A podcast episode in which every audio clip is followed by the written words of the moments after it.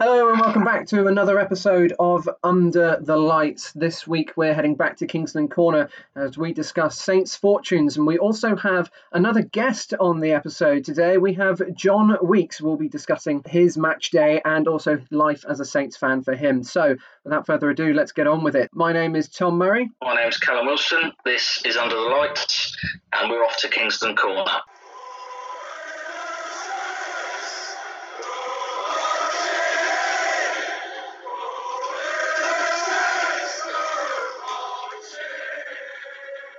So yes, a couple of Saints games since we uh, last joined you. Uh, a visit to Merseyside and one to Manchester, and both with a share of the spoils and some encouraging signs ahead of the next season for Saints fans. On top of that, but we'll be we'll be talking about that a little bit between myself and Tom. But as Tom's mentioned, we've got uh, Jon Weeks. You'll know him as the voice of St Mary's. He's he's the PA, the man who'll be uh, telling us all how much stoppage time there is.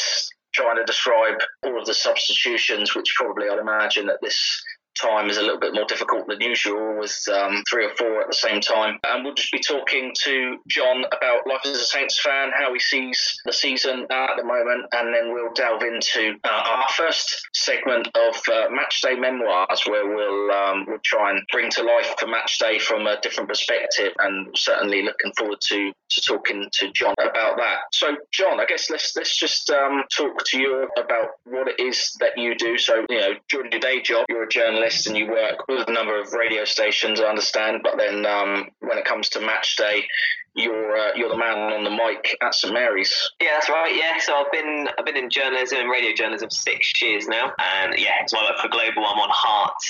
And on some on weekends work, I, I, on the weekends I work. Sorry, I'm on Capital. Um, and yeah, and behind the mic is Mary's on match days, um, with a pretty good view from the PA box. I'm not going to lie.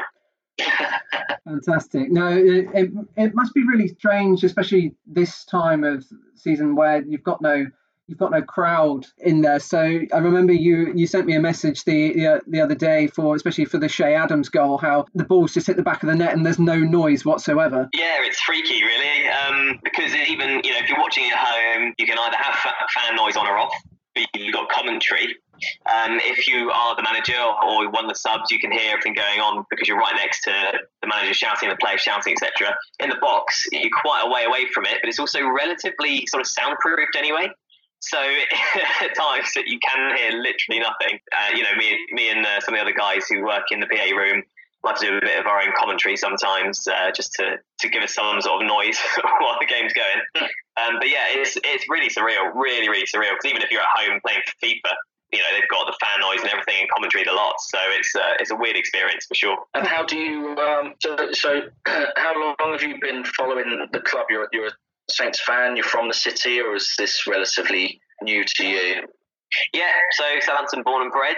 Um, didn't really get into to football till probably like my mid teens, 15, 16. Um, always played football with mates. Um, never for a team. Not, I'm not very good at all. But um, in terms of watching and stuff, yeah, really started going probably in the sort of League One days. Actually, me and my mate used to go down to games when obviously tickets were a bit cheaper, and um, it was a different atmosphere with fans and stuff. Um, uh, yeah, and followed relatively avidly since then. Really, you started in League One. That was actually the uh, the uh, the promotion season from League One was the first year that I actually got a season ticket with Saints. So that, in, whilst I'd been watching them on and off, and I was a big fan. That was the first time that I actually got to see them consistently. Is there a particular game that you remember fondly from that era, or a favourite match that you've that you've been to as a fan? Um, I think from that era, my memory's not great, so I can't pick one out from then. Um, probably the, the, one that stands out for me is the Sadio Mane uh, record hat trick. I was there for that, and that was just something else. Um, like the whole game was immense, to be honest. But we all know how good he is, and seeing him pretty much at his, at his best putting three goals in the net in a matter of like ten minutes or something ridiculous like that. It was uh, that was the one for me. Amazing. Yeah, six-one win at, at home to Aston Villa is one thing, but then to, to see a hat trick is a second. But then to, to be there for such a Premier League record um, that I don't think will ever be broken to get a to get a hat trick in such a quick time. Um, it was a strange strange one. I mean, being in the crowd, it, it was odd because you almost didn't believe what was happening. You didn't really have time to to sit down after having stood up to celebrate one goal. Um, you're still stood up, and the other one goes in. So that was mad. I, I remember I remember Shane Long scoring a, um, a ridiculous goal on top of that over over Shay Given. But yeah, great great memories. Good good to be able to, to watch your side from a League One standing. Then obviously getting the success of the back to back promotions. So so as a Saints fan, really you've you've almost only seen the, the rise and uh, and the good times, which wasn't always the case with uh, with Southampton, especially a few years before in us in us getting to League One. But in, in the last few few seasons, there've been some some uh, relegation battles, and now it looks like under Hasenhüttl we're starting to to turn a corner. Let's talk about this season and let's talk about the the return after lockdown. I mean, uh, this is the first episode myself and Tom have done on Saints uh, since that huge win against Man City, and you mentioned with that Che Adams goal and uh, such a big victory uh, and a game that you can imagine from your perspective in the PA box, but also from ours uh, doing the commentary.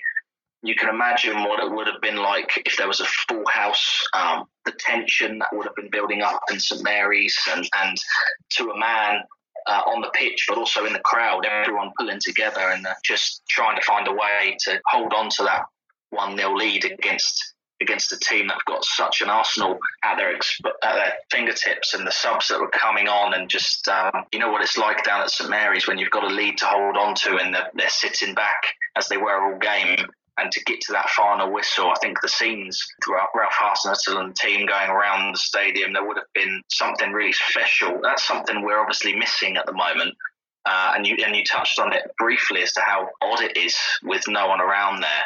What was it like in maybe those final five or ten minutes or stoppage time, with and even afterwards with the with the players and the fans celebrating? Is it kind of just a an, an odd, eerie moment? And did you kind of look around and, and think, yeah, this this would have been a really different occasion had had the fans been allowed in? Yeah, well, that's exactly it. I mean, I think there's you've got to say credit to the players for keeping up that sort of intensive defending to the last whistle with no fans giving you that extra push. Like I'm watching it, it's it was weird because you know in my head I'm sort of imagining what it would be like with everyone there, and you know it, it would be so just loud from like you say from the tension and almost the stress really of just that sort of end of game you know, last ditch tackles and everything to try and to try and stop them scoring. But yeah, it was it was like I say, it, it is surreal. But the tension as a fan whether you're watching from home, either in the stadium, whether it's these weird, you know, um, no fans at the stadium games,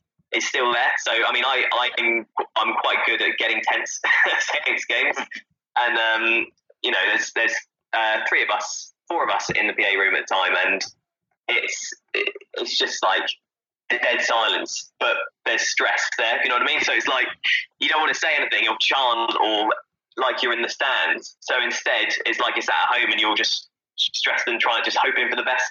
It's a weird, it's a weird experience. I, I can't, I can't describe it. I was saying to the guys on the on the day that if you're a fan, you'll go nuts at the end, going, "Come on, you know, let's have it," and get, trying to spur the players on.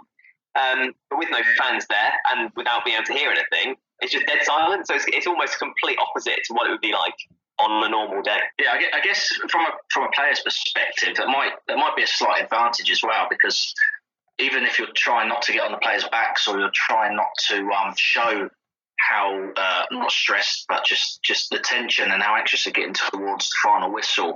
That is evident, and when someone might miscontrol a ball, when we have a chance to relieve some of the pressure, and there are some moans and groans, or someone misses a header and there are some gasps, and yeah, that 32,000 fans doing that, doing that at one time. It's obvious to the players, and sometimes you know, it's been speculated with such a poor home form that might have a bit of an adverse effect. And you just wonder if there were some fans in the ground and there were some people who are growing restless with the, the Saints' defence dropping deeper and deeper.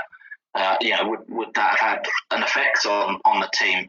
But um, as as we said, they got through that, and then the the last two games, both away from St Mary's, so you would have been uh, presumably at home watching or, or, listening in. Two really good performances and deserved points uh, at Goodison Park and Old Trafford. Yeah, that's it. I mean, it's been we've been amazing. I think since the restart. I put a tweet out about it the other day. Um, just saying, I just can't. It's difficult to, to believe when you look back at the scenes in November. And to be fair, I think Ralph was trying different things, and you know the team wasn't like a set team like it has been now. But yeah, we've been doing amazingly, and I think the other thing that's testament to the players and staff and everything is just the fitness. So many commentators and stuff saying, "Oh, you know, one of the fittest sides or the fittest side in the Premier League." They've clearly been doing the work behind the scenes during lockdown, and uh, they're relishing it really. Yeah, they said Danny Ings came back fitter, fitter than he was prior to lockdown in terms of his. Uh, they do all the tests on them and the, you know the biometrics and all of that. They said that he's he came back actually in, in better nick than he was um, than he was previous. Whether that's because players couldn't leave the house and, and all they had to do really was the fitness regime. But um, yeah, it's real testament. And as you said, Ralph's starting to get his stamp on the team, and that really showed in, in both games. It was different performances, really, Tom, from from Everton, whereby Saints really could have been three or four nil up at half time. Hit the woodwork a couple of times, missed a penalty, and actually watching them, I was thinking, well, this is a side in Ancelotti's Everton that really tipped to challenge for the top eight next season uh, with a really good manager. And in the first half, Saints dominated a game like I probably haven't seen them dominate in a long time in the first half. And then obviously with Manchester United, a more difficult test, took the lead, did so well in the first 20 minutes, sucker punched two goals. But with that last stitch Obafemi goal, really signified Saints and how they've come back from like like he's like Jon said in November with some of those results and in the bottom three to keep fighting and believe in what they're doing. I think that the Everton, the first half at Everton was only maybe an extra goal or two away from being arguably our best half of football all season. We were completely on top of them, creating chance after chance, and there was some brilliant one-touch play. And it's uh, I mean, for a team that supposedly has very little to fight for, the, the, the, shackles are off. There's no pressure on the side, and they're producing some really good, fluent football. And against Everton, as I said, we were just Ward Prowse's penalty going in, and uh, a couple of chances being put away from it being uh, Everton fans wouldn't have been able to complain had their side gone maybe three or four one down uh, by half time against Manchester United, obviously it's a very different it's a different performance. You're up against a side that are smashing teams left, right, and centre. all of their strikers are contributing. Mason Greenwood just 18 and seems to have incredible skill on both his right and his left foot. Word on Mason Greenwood. I'm sure he's going to be a fantastic player, but unsung hero of the season, Ryan Bertrand, sort of kept him under wraps for the entirety of that match until he came off. And I think that what shows, especially the tenacity and the fight that the team are willing to show, is after Martial put Manchester United 2 1 up, Saints of previous seasons and of earlier this season that would have been it. We would have crumbled and we could have easily gone into half time, maybe three, four, one down, and then in the second half just being left up left to pick up the pieces and keep the scoreline respectable. And Saints did what I expected them to do now under Ralph when we discussed it in the commentary of just to stay in the game from as long for as long as possible. Yes, they got quite fortuitous. Romeu stayed on the pitch. Manchester United had to go down to ten men purely because they'd be they'd made all of their subs at the times that they were allowed and then Saints were able to dominate those last 10 minutes. But the Saints of old wouldn't have found that resilience and found that equaliser, and it's a testament to Southampton that you know, to score the latest goal at Old Trafford since records began is remarkable. And, you know, the Manchester City, Everton, and United games, you would not think whatsoever that Saints would be going coming through that week unbeaten. But now they've got a last three games of the season where they could finish the season possibly with nine points out of nine. We don't want to get ahead of ourselves because there's teams fighting for their lives and got stuff to play for. Jon, Brighton and Bournemouth are up next. Two games against teams on the south coast. Obviously, Bournemouth are in a bit of a predicament where, should results not go their way, Southampton could relegate them at the weekend. Are you someone who, you know, you don't mind Bournemouth? You you wouldn't mind them staying up. You'd like them to stay up or are you of the opinion of if Saints can send them down, then that would be, you know, a fitting end to the season? Well, initially, I'm quite pro. It's not a derby. Um, but um, there was one time I went. One time when I was working and I, I was doing a report about Bournemouth, and I had to go down and speak to some fans. Um, and I didn't really realise the sort of, sort of, I don't want to say hate, but you know, rivalry from Bournemouth to Saints fans, and I just sort of said, "Oh, I'm a Saints fan myself." And instantly, the three blokes I was talking to outside the Vitality Stadium were just like, "Oh God, oh no, oh well, well, well," and just I wasn't expecting that response at all. Um, I don't know. I'm quite, I'm quite pro South Coast, apart from one team, so I would be quite happy for Bournemouth to stay up. Um, uh, and you know, I like Eddie Howe, and their team isn't really bad. And at times this season, I feel like they've actually looked like they could do well. Uh, and you know, you know, there's an element of bragging rights in saying, "Oh, you know, we beat we beat you and you're relegated," that sort of thing. But I think the actual game itself is going to be very interesting, especially with what happened with Bournemouth versus Leicester. It's not going to be easy, and it's always the case at the end of the season. These these teams at the bottom who are really fighting for survival, as we know too well as Saints fans. Um, you just don't know what's going to happen. It's tough one to call. So we'll um, we'll, we'll, go on to just look through uh, what a day is like for you. I just wanted to ask you a, a question just off the back of, of the discussion about the Man United game and, and that late equaliser. If that game's at St Mary's and it's a full house and uh, Saints are 2 1 down and Obafemi manages to get an equaliser in the 96th minute um, against Manchester United. Do you do you have are, you kind of um, briefed to try and stay as professional and as neutral as possible, or are you advised to try and interact with the crowd to try and express the kind of emotion and feeling around the stadium? Because as a Saints fan, um, and amongst other Saints fans, the, the St Mary's would have been blow, the roof would have been blown off. And uh, are you do you get a creative freedom with that, or are you advised to um, to just be informative, or would you would you would you have gone almost as mad as, as the crowd? And you often hear the PAs kind of changing their voice and almost giving it the whole sort of you know the goal scored by number 20, Michael Obafemi, and everyone sort of cheers. And you see some places where, especially abroad, but sometimes in England, where they'll kind of they'll tee it up and they'll they'll give the number, they'll give the first name, and then the crowd kind of chants their surname. You know,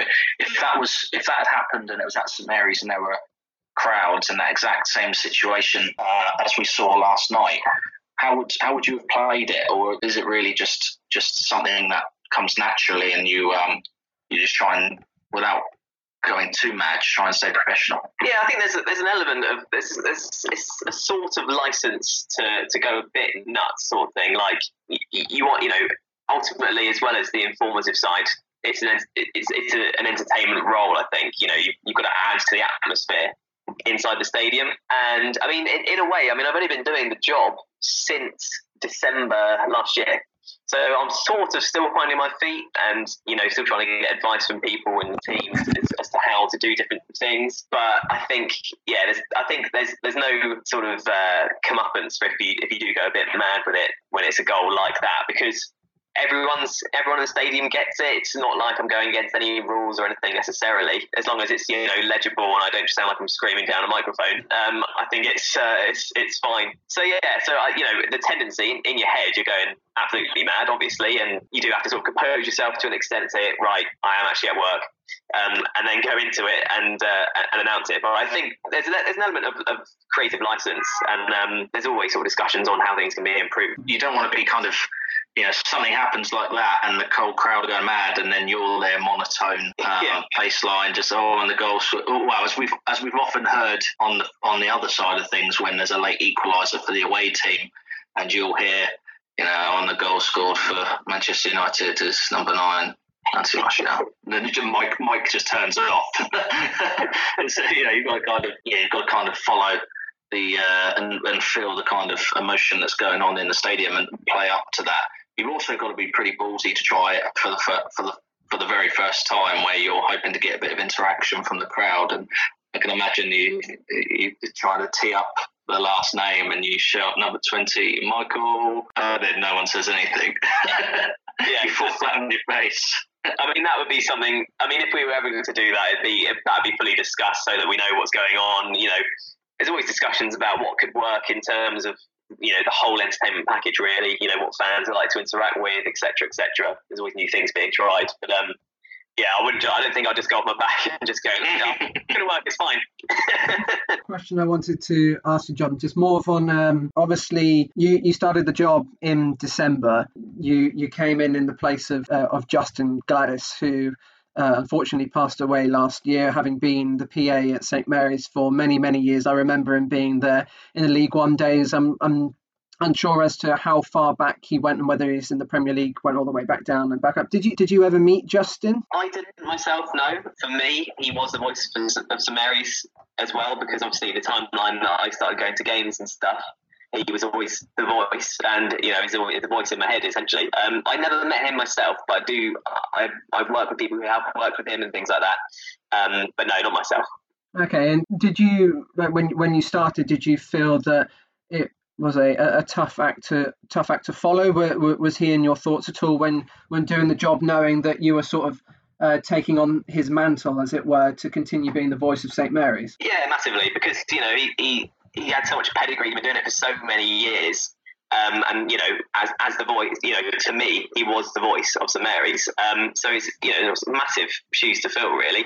And it's just, it's, it's yeah, it's tricky because I'm yeah, I'm trying to sort of like hit the same sort of level of, of expertise, but you can't do that after like you know a month, a couple of months, a year, or whatever. So um, yeah, absolutely try, trying to, to, to, hit the same sort of highs as he did, really. You're not trying to emulate and that's the important thing, isn't it? You're trying to to um, put your own stamp on things because if you try and copy someone like Justin after so many years, it's going to be obvious, and it's inevitably, you know, with the pedigree he had, no one's going to be able to do exactly what he did. So it's about bringing your own kind of flavour to it. And uh, and as you said, with the team that you've got, you're always trying to come up with ideas to improve things. Yeah, exactly. Yeah, you, you can't emulate. If you emulate someone, then you're not really doing the job. You're you're you're mimicking a, uh, someone else rather than sort of being your own character in a way. So.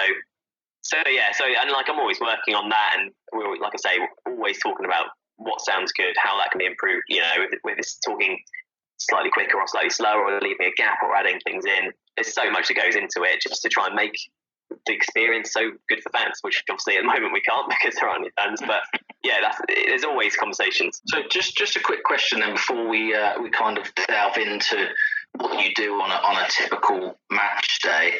You said obviously December was when um, when you started. How did you get into the to the role? Is it something that you'd always like to do? Is it something that came up through your, your other avenues? You know, what, what were your kind of qualifications? Because it's, it's quite a, a unique job. It's not sort of something you can turn around and say, oh, yeah, I've been a stadium announcer here, there, and everywhere. It's kind of quite new. So, when did you hear about it, and how did you um, how did you manage to get the job? Yeah, it was a completely new thing for me. And it wasn't simply just a case of seeing it online. Um, I was chatting with some work colleagues about it um, at, at, the radio station. One of them is Steve Forbes, and he is the match day presenter at St Mary's as well. And he was obviously like, oh, you know, it'd be great, you know, if you can if you can work at Saints as well.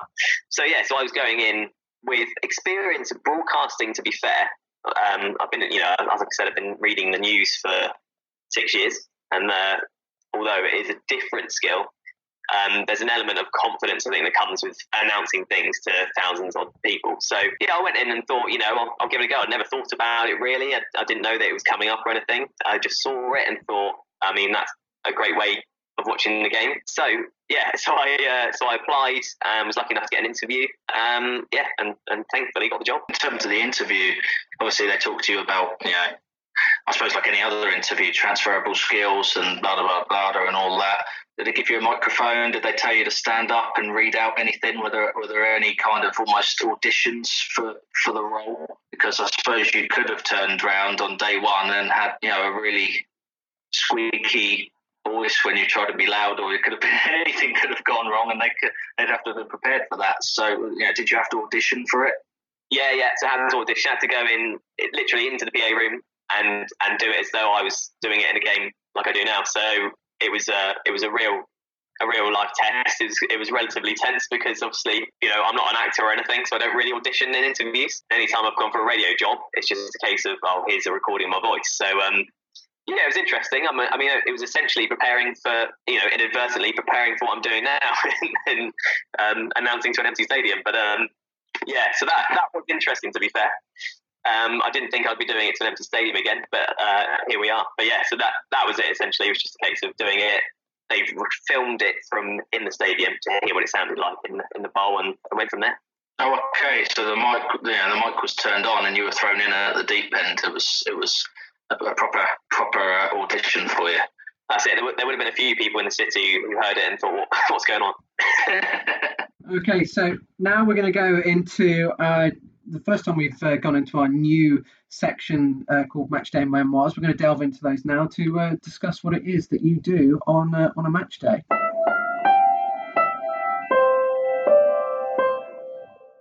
Yeah, so um, let's let's let's take Brighton uh, is the next game up this Thursday. So it's an evening game, and on a typical, you know, say say that the, this whole thing hadn't happened, and uh, fans were turning up, and you were going into the stadium as you are now, but on a, on a typical non-lockdown Thursday night game, what would be your typical preparations, or what would be your what would be a tip match day for you as we delve into your match day memoirs? Yeah, so basically we get in quite a bit earlier than kickoff.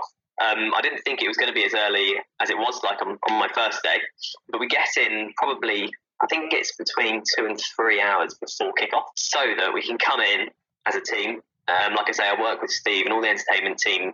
There's so much involved in it um, now, um, and there just does seem to be a real focus on making the match day an experience. You know, it's not just about football; it's about everything else that goes on around it. You know, there's the fan zone now down at St Mary's. That's all managed again by the same team.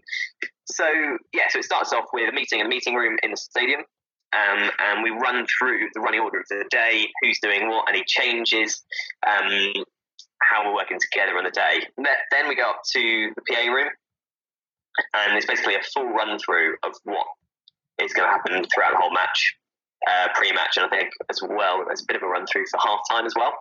Obviously, there's the entertainment, there's ticket giveaways and things like that. So we run through the schedule, which is actually really helpful. So because you've already done it, you sort of think, okay, I know what's coming up. It's nice and easy. We've all got the sheets in front of us.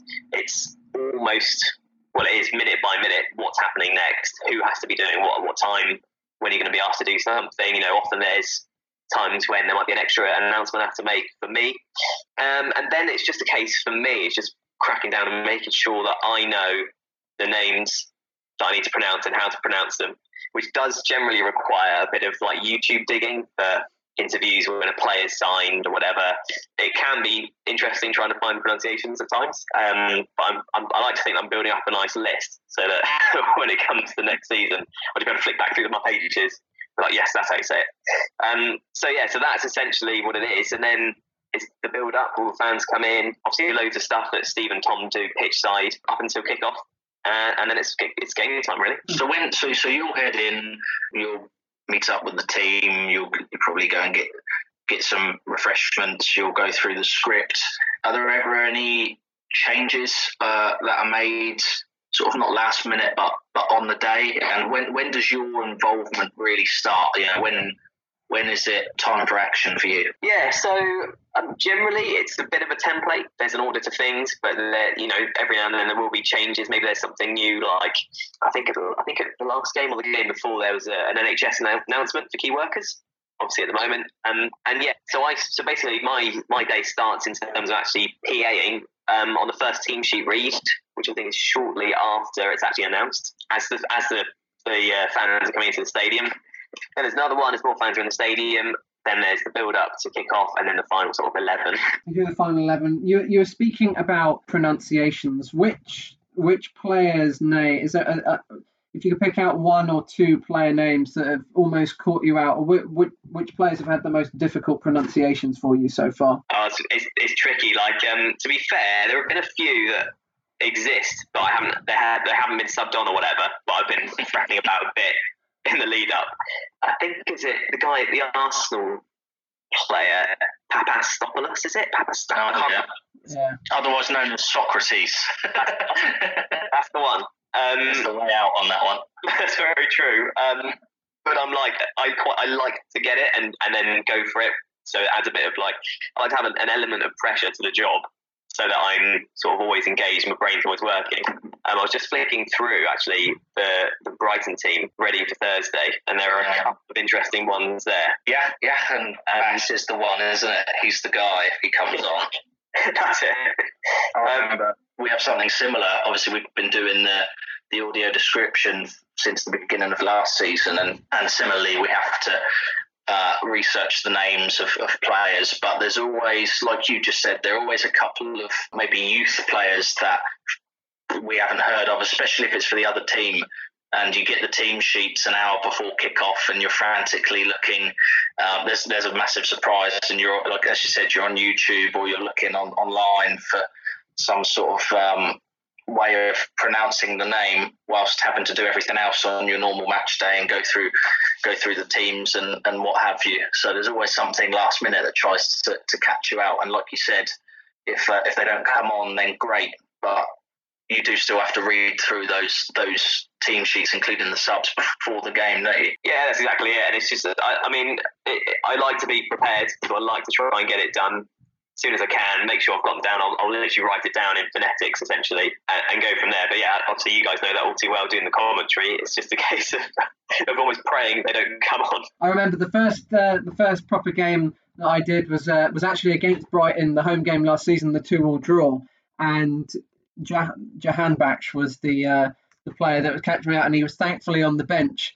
And uh, one of the uh, the first bits of commentary that I had to do in the second half, thinking I'd had a bit of a break because Andy had, be had done his 15 minutes, and then straight to me and Brighton uh, were readying a sub, and I was just thinking, please don't be him, please don't be him, please don't be him, and it was, and I was thinking, thank you very much. My tongue is going to be tied for the rest of my 15 minutes, but I think some sometimes it can just roll off the tongue. Sometimes it can be you can you can struggle a bit when when I did the England Kosovo match. To to tell the truth, I don't even know if I got some of the, uh, even like 10% of the players' names right or who had the ball. I just picked names that were easy to pronounce and just said that they had it, um, to be honest with you. So uh, that's how I got myself through the first half. Um, one thing I wanted to ask you, Jon, is obviously a big, sort of like a spanner in the works for you at the moment when announcing goals has got to be that of VAR. So what's the protocol for that? Um, for when VAR calls are made, do you mean? If say, if Saints look like, or, or any team look like they've scored a perfectly legitimate goal from where you're sat, and you're ready to get that, you know, say number seven Shane Long, etc. Uh, what's the what's the protocol? How long do you normally have to wait until you're told that it's going to go to VAR? Is it the same as fans in the stadium waiting for it to pop up on the screen, or have you got any way of knowing just a little bit beforehand? Yeah, so basically, one of one of our members of the team in the PA box is tuned in to the VAR feed, and I think it's the same or similar to, to what the referee is. Um, so they are that person's job is basically to say they're checking this by the way. They're reviewing it. So I've, I've got quite a good heads up most of the time um, because they can hear exactly what they're saying. So i mean the, the, person who's doing that often has quite a tough job because again you you concentrate on the football but also work out whatever VAR are talking about at the time because sometimes there's like a tackle that you haven't seen because the play's moved on and things like that. So that's I sort of don't envy that job if I'm honest. Um, but it's really helpful for me obviously because uh, you know, that's where the team was really good, to be fair. The communication's immense. So something's going on. We're like, okay, we'll hold it for a second. Let's wait to see what happens with this. Let's find out. And then the screen goes up, and it's the, again, there's the guy next to me, Sam, who puts the screen up. So I know when that's going up. So it's quite a good place to be in terms of in terms of the decisions and knowing what's going on.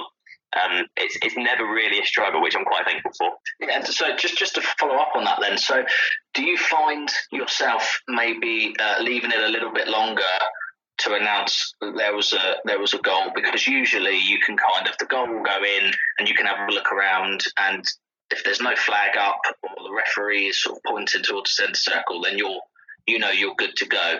Um, usually usually wait until the crowd noise goes down, don't you? And then and then you'll announce the scorer. Is there a deliberate hesitation or pause just to make sure?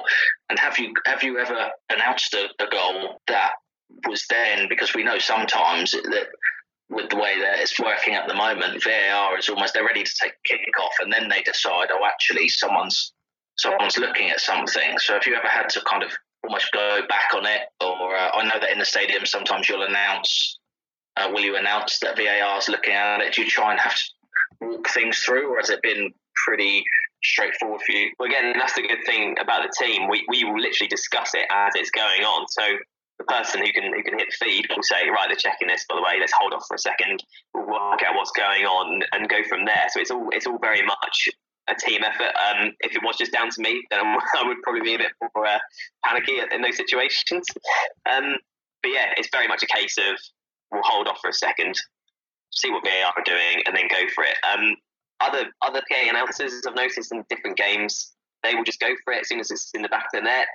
Other other other announcers at the stadiums wait. It's, I think it's a it's sort of up for up for playing with a bit, depending on on what you want to do as a club and, and, and what you want to do in terms of atmosphere in the stadium. And it, yeah, it's, it's difficult. To, it's a difficult one to call, but again, that's again one of the conversations we will talk about. It. We'll discuss how it's going to work best, just to get the atmosphere right and get get them on, on point. Really, it is difficult as well, isn't it? When I mean, sometimes with the way that VAR is being blooded still, I have seen times where the goal's gone in, the referee's given the goal, everything's gone on as it should, and then someone's realised that something happened 20 seconds before where it might have brushed a fingertip and it's it's a good 20 or 30 seconds before that's actually been raised to anyone's attention. So there is a void between the goal going in and even your team hearing that they might be looking at something because there's always stuff going on and they're always reviewing it and sometimes like you said you're listening to what the referee might hear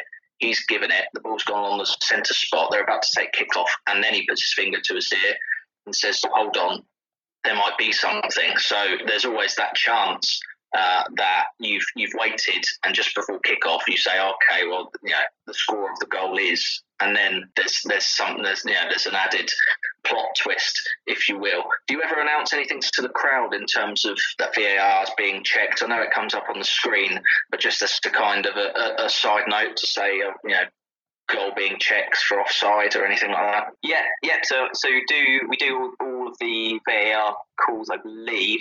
Um, I think even yeah, red, red cards and things like that if they're checking them.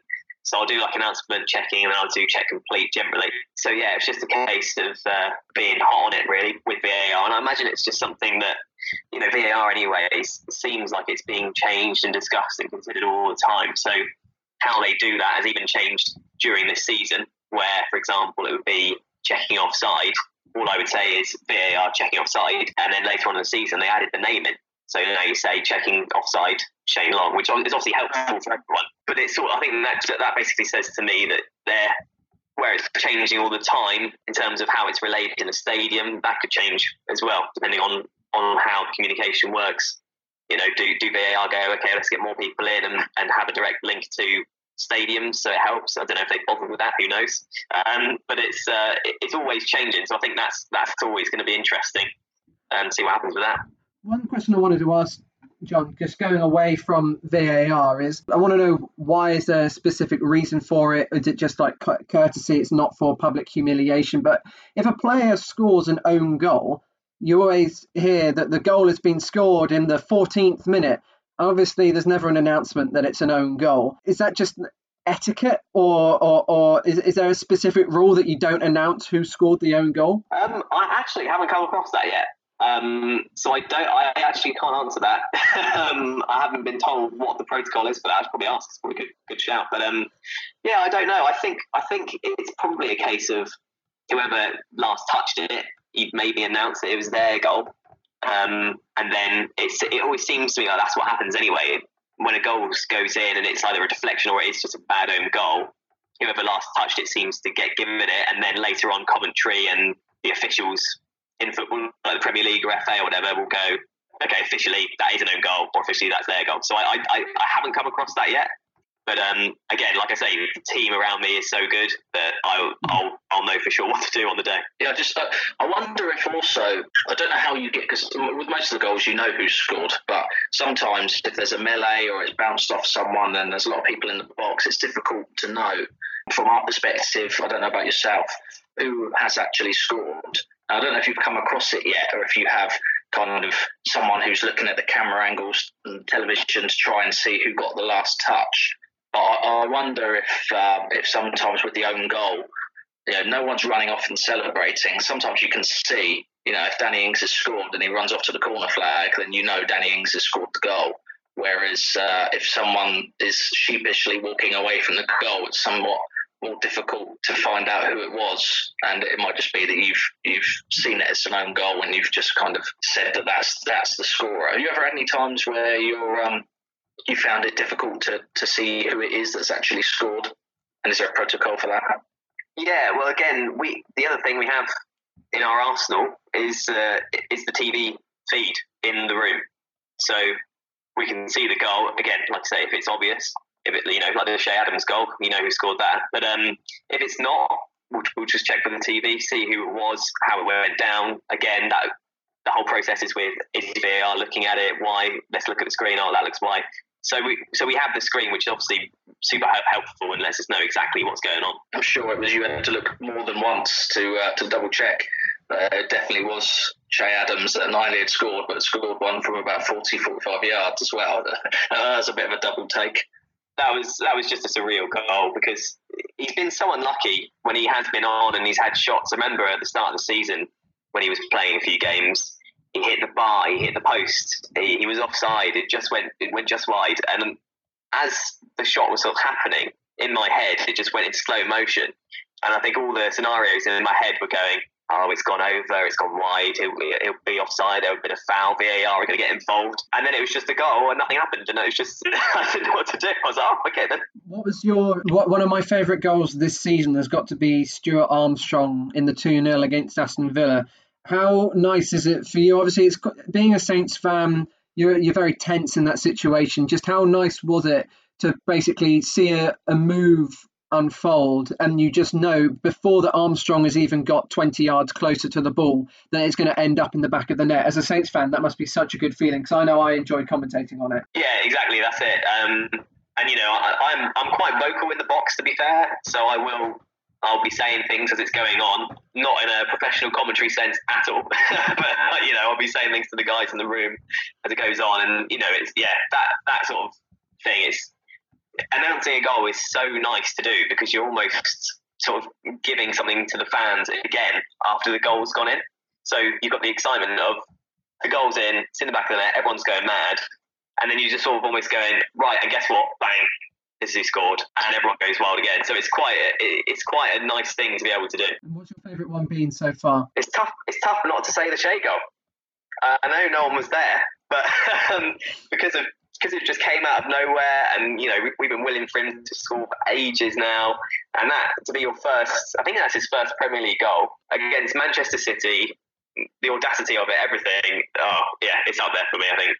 Did, did you add anything to the way that you, you know, I know it's empty, but did you add anything to the way you announced it? Uh, I'm, I'm, sure lockdown will go into the differences with lockdown, um, and and if that has any impact on on the way in which you announce certain things like goals. But yeah, was was there was there kind of an added oomph to to what you were saying? I mean, the players can hear you, so I'm sure that's that's quite a nice something quite nice for for Che Adams and almost between yourself and your team and him, you know, for him to be able to hear, albeit probably not how he imagined with no crowd, but to be able to hear, you know, the, the goal by number 10, Che Adams, I'm sure that's something that, that he'll be able to remember, um, and that would be uh, really special to him. Yeah, I mean, you know, I wanted to, to, to, give him a bit of a, a bit of a like, yes, come on, you've done it, sort of announcement. Um, and uh, you know whether or not he took any notice, who knows? But when I after doing the announcement, a minute later, I got four four or five messages pop up on my phone. People saying, "Oh, you just got a shout out on BBC," because obviously it was on it was on the TV that game, and I think it was Guy Mowbray had, had been like, "Oh, and the, PA announcer's just giving it the biggie for Che Adams," and yeah, I was, I was like, "Oh, I didn't realise it, it attracted that much attention." But um, what was it that you did then? What, what, yeah, how, how did you did you say our first goal for, for, for Saints for him, or did you just did you just vocalise it in a kind of a, a, a happy, expressive, sort of positive way? Yeah, I was just buzzing. So I don't know. I don't even know what I said, but um, I like to think I was professional. I kept it to the, to the script. I think it probably was just goal scorer for St. Che Adams, but I it didn't feel right to sort of keep it any more muted than normal because mm it's just such an emphatic goal. So I, yeah, I, I, I, had to give it a biggie, as this guy said. Um, really, I think for Shane. I was going to. Uh, I mean, my next question was going to be: Has there been a time yet? It's probably difficult because that's a Mary's. There haven't been too many occasions where Southampton have scored a winning goal or a really important goal because our home form's been so poor. But would, would Che Adams be be the one where maybe you've almost gone over the top? Has there been a moment where you've you've had to restrain yourself, or, or maybe you, you have gone a little bit fanboy on a on a goal that you can remember? Um, I'm not sure really. I mean, again, it's it's the whole sort of um, it's the whole sort of trying to appeal to the crowd thing. And for example, when Danny Ings was scoring quite a few um, sort of start of this year, when our form was just getting back to normal and getting quite good, um, it was it, it felt right to sort of go a bit bigger for Danny Ings goals because he was building up this sort of goal scorer prowess for us, really. Obviously now, you know, it sounds weird to say now because he's done so well, and now he just is scoring almost every game. But at the time, early in the early days, as the striker who sort of, you know, we got we got back almost. The fans are just, you know, double ex- excited almost. So I think anytime he scores, generally it's, it's, it's been a bit more hyped up. But yeah, the, the Che one was uh, was just something else. No one saw it coming. And there are fan favourites as well. I remember, you know, for a long, long time, even when even when it's sort of uh, you know half an hour before kickoff and you're running through the team sheets and you'll go through the defenders and you'll go through the, you know the goalkeeper, the defenders, and then you'll say, "Oh, number seven, Ricky Lambert," and it will get a bigger cheer than everyone else, just just his name, and then sort of. Uh, you know, Justin would maybe not pander to it, but he'd, he'd be aware of that. So even when announcing the teams, you'll announce the fullbacks and whatever, and then you'll say, you know, and almost oh, and number seven, Ricky Lambert, and you know, knowing that the interaction with the crowd was, was going to be there. And I suppose that's that's what you're doing with, with Danny Ings because he's hometown boy. He's you know our player of the season, top goal scorer, going for the golden boot. So you know there's going to be that kind of interaction and that response when you announce that he scored yet another goal. Yeah, that's it. And I mean, for us as a team, any and all interaction with the fans just makes you feel good because it, you know, it's it's all well and good. Maybe one of us say to each other, "Oh, you're good today," or whatever. But uh, there's no sort of bigger compliment almost than getting the fans on your side and and knowing that you're you're delivering, you know, the entertainment that fans are appreciating. You know, I think I think in some clubs fans are a bit like, oh, you know, why are you trying to butter us up with special effects or whatever, or this, that, the other? You know, we just want the team to win. But actually, I think it's so much now. You know, if you look at the Premier League and the money that's made and how worldwide it is, to be at the stadium is almost a privilege. Um, and I think it's just a case of, of being like, well, look, this is the stage we're at now just be you come into the gate, you get a pint, and then you sit and watch football, and that's all that happens. It has to be an occasion, an experience, entertainment going on. Um, and you know, I think it, the fans do appreciate that. Yeah, they they certainly do, and. Uh, you know, when we're doing the commentary, there's the the pyrotechnics, the, the entertainment show before the before the game starts. Jon, just going away from the uh, your job as a PA back to back to Saints just for the the last three games of the season. We've got Brighton, we've got Bournemouth, and we've got Sheffield United. How do you how do you see Saints ending the season? Do you think that they they could get nine points out of nine, or do you think that maybe the tiredness and fatigue is going to set in. We may see some more rotation, maybe possibly even rest Danny Ings for one of the matches. Most likely, probably the Brighton game, being it so soon after Manchester United. How do you see the last few games of the season going? It feels like we're a bit of a runaway train at the moment.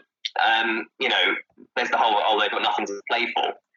I feel like in a way, Ralph sort of said, well, no, you do. You know, after a tricky start to the season, now found this form out of nowhere. And I think, you know, as a player, you're probably just spurred on by how well you have been playing.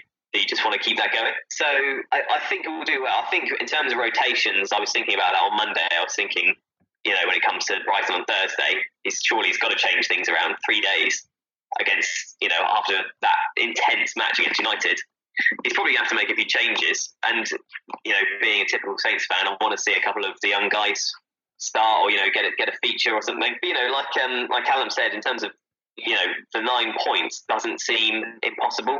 And that seems mad to, to, be saying this season.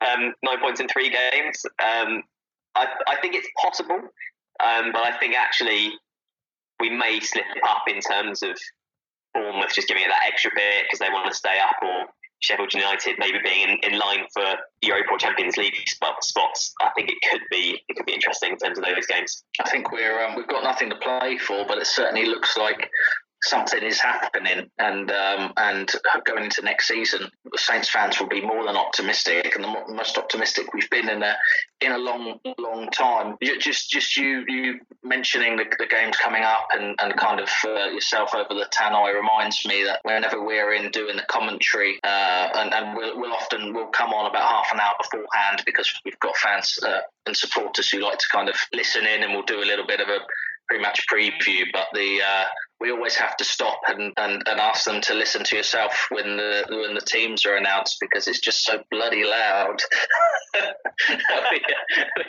we, are we're, we're talking about something and then uh, and then on comes the tannoy and uh, we'll say, oh, you know, the, the PA announcer will uh, will take you through the teams. So um, so we'll, we'll be we'll be sure to give you a nod and, and refer to you by by name as and when this uh, this all gets back to normal. Have you have you in the short time you've been doing it? Just a question I want to ask: Have have there been any times that you've you've made an error or you've realized you've made an error or, or, or, maybe something that you've done and you've thought you know what i don't know if i've said the wrong person there or i've pronounced the name wrong have there, have there been any anything because uh, uh, it's obviously all high profile especially prior to lockdown because you've got thousands of fans there but have you ever done something and then immediately thought, or someone said to you, that wasn't right, it, wasn't him, or it's a different sub? Any errors?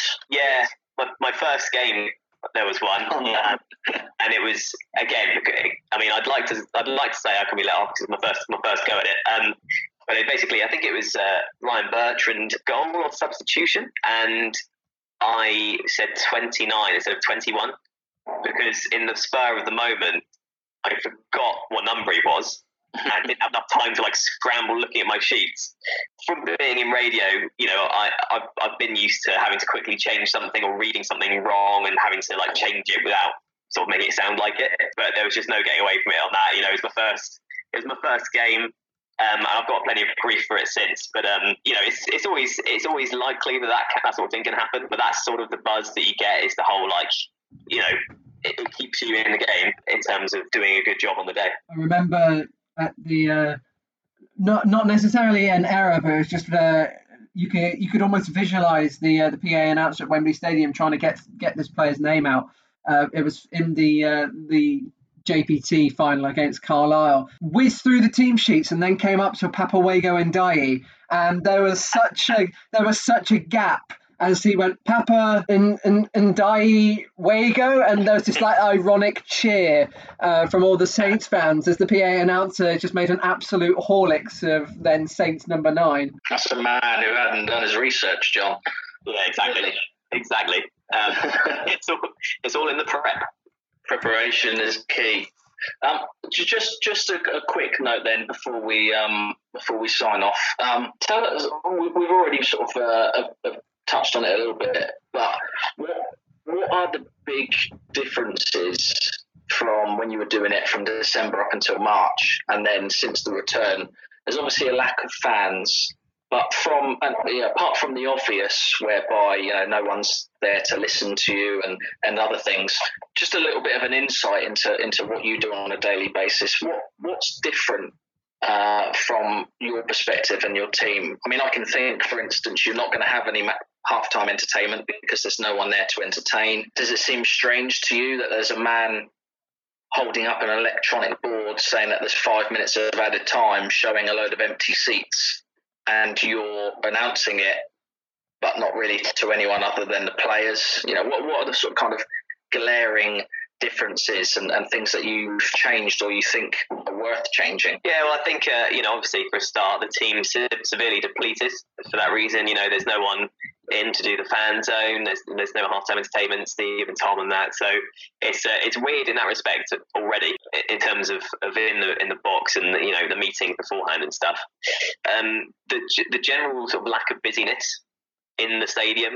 Um, obviously, it's so high security there, um, and in terms of just safety and, and, and being in the right zone and stuff, you've got to be quite on it with that. Um, so it feels quite strict. Otherwise, it's it's just the, the, the, quietness is the is the freaky thing. And uh, and as you were saying about the the man holding up the board, that is is tricky because he's almost parallel with me as he puts the sign up. So we find as a team, we're all sort of leaning around the window to see how many minutes or what subs are going on, because um, he doesn't swing it round like he normally would to the fourth official to show the fans. Um, so yeah, maybe I'll have, I'll have a word with the fourth official and see if he can uh, spin the sign for me. But um, where is where is it in the stadium that you exactly where you sit, Jon? So, so we are in the corner of the Itchen stand where it meets the away fans stand. Okay. Oh, okay. Is that interesting? Uh, yeah, it is. Um, Itchen feels a bit like the, the, new Northam these days. It's a bit strange, but um, it's, it's, it's great to be in with, with the fans that are really giving it the, the singing and everything like that. Um, yeah, it's a good spot. I'm not going to lie. There's uh, every day, every match I take a picture because I'm just like, this is amazing. This, this kind of uh, this view. Not quite close enough to the away fans to, to get dogs abuse there. No, no, thankfully. Jon, thank you very much for coming on today's episode. I hope you've enjoyed coming on. We've certainly enjoyed you having uh, as our guest and learning more about life as being PA. I've actually learned a lot that uh, I didn't or didn't know before, and it's such a an intriguing world. Sort of, you're so soundproof and away from the fans. You've got your own your own little group away there. So uh, thank you very much for coming on. No worries, and, uh, thanks for having me. And um, yeah, I sort of see you guys as the pros really in terms of commentating. I sort of uh, I'd, I'd, like to give them that a crack at some point. So um, yeah, get me involved. Yeah, just before we, we sign off, yeah, thanks very much. And um, yeah, I've uh, I've learned a lot as well, and that's that's kind of the idea of this new segment of matchday memoirs is kind of getting think getting a, a match day perspective from someone that you maybe had never really thought about, and we've, we've learned a lot. Before um, before we sign off, though, Jon, I, uh, I'd be um, it'd be rude not to ask you just to do just to do one announcement, if you would, whether that be telling us how many minutes added time there are, or uh, or if the goal's just been scored by, by Danny Ings. But could could we uh, could we get one one for the road? Oh, it's, it's a bit it's a bit tricky over the uh, over Skype. Um, but uh, let's go with um, goal scorer for the Saints, number six, Tom Murray. Wow, I'm a number. I'm a number six. That is not. That is certainly not the number I was expecting. But thank you. Thank you very much, Jon. That's right. it's a bit difficult for me because uh, if you say oh, I've scored, they'll, they'll, think it's been a goal for Bournemouth, and with them still to play, um, yeah, it's probably a safe move to go with centre back Tom Murray. Exactly. well, th- thanks very much for uh, for coming on, Jon. We appreciate we've taken up some of your time, but it's um, it's been a really interesting discussion and hopefully a, a, an interesting listen for the listeners. Um, you can find Jon. It's, um, it's, it's, Jon Weeks, and he's uh, he's on Twitter at Jon Weeks Five. You'll be able to listen to him on Thursday if you stand outside St Mary's Stadium uh, for long enough. Hopefully, you'll um, you'll hear a couple of announcements for for goals, and hopefully, there's not any any time where Jon has to announce four substitutions for each side at, at the same time and frantically going through his paperwork. But uh, yeah, you find Jon on, on Twitter, and um, yeah, thanks very much for coming on, Jon. No, I thank you. You find me uh, on Twitter at Callum Wilson 21. Of course, uh, Under the Lights podcast, we're on there as well at, at under underscore Saints. And you can find me, Tom Murray, on Twitter at T214Murray. Thank you very much for listening to this recent episode of Under the Lights. Have a very good evening.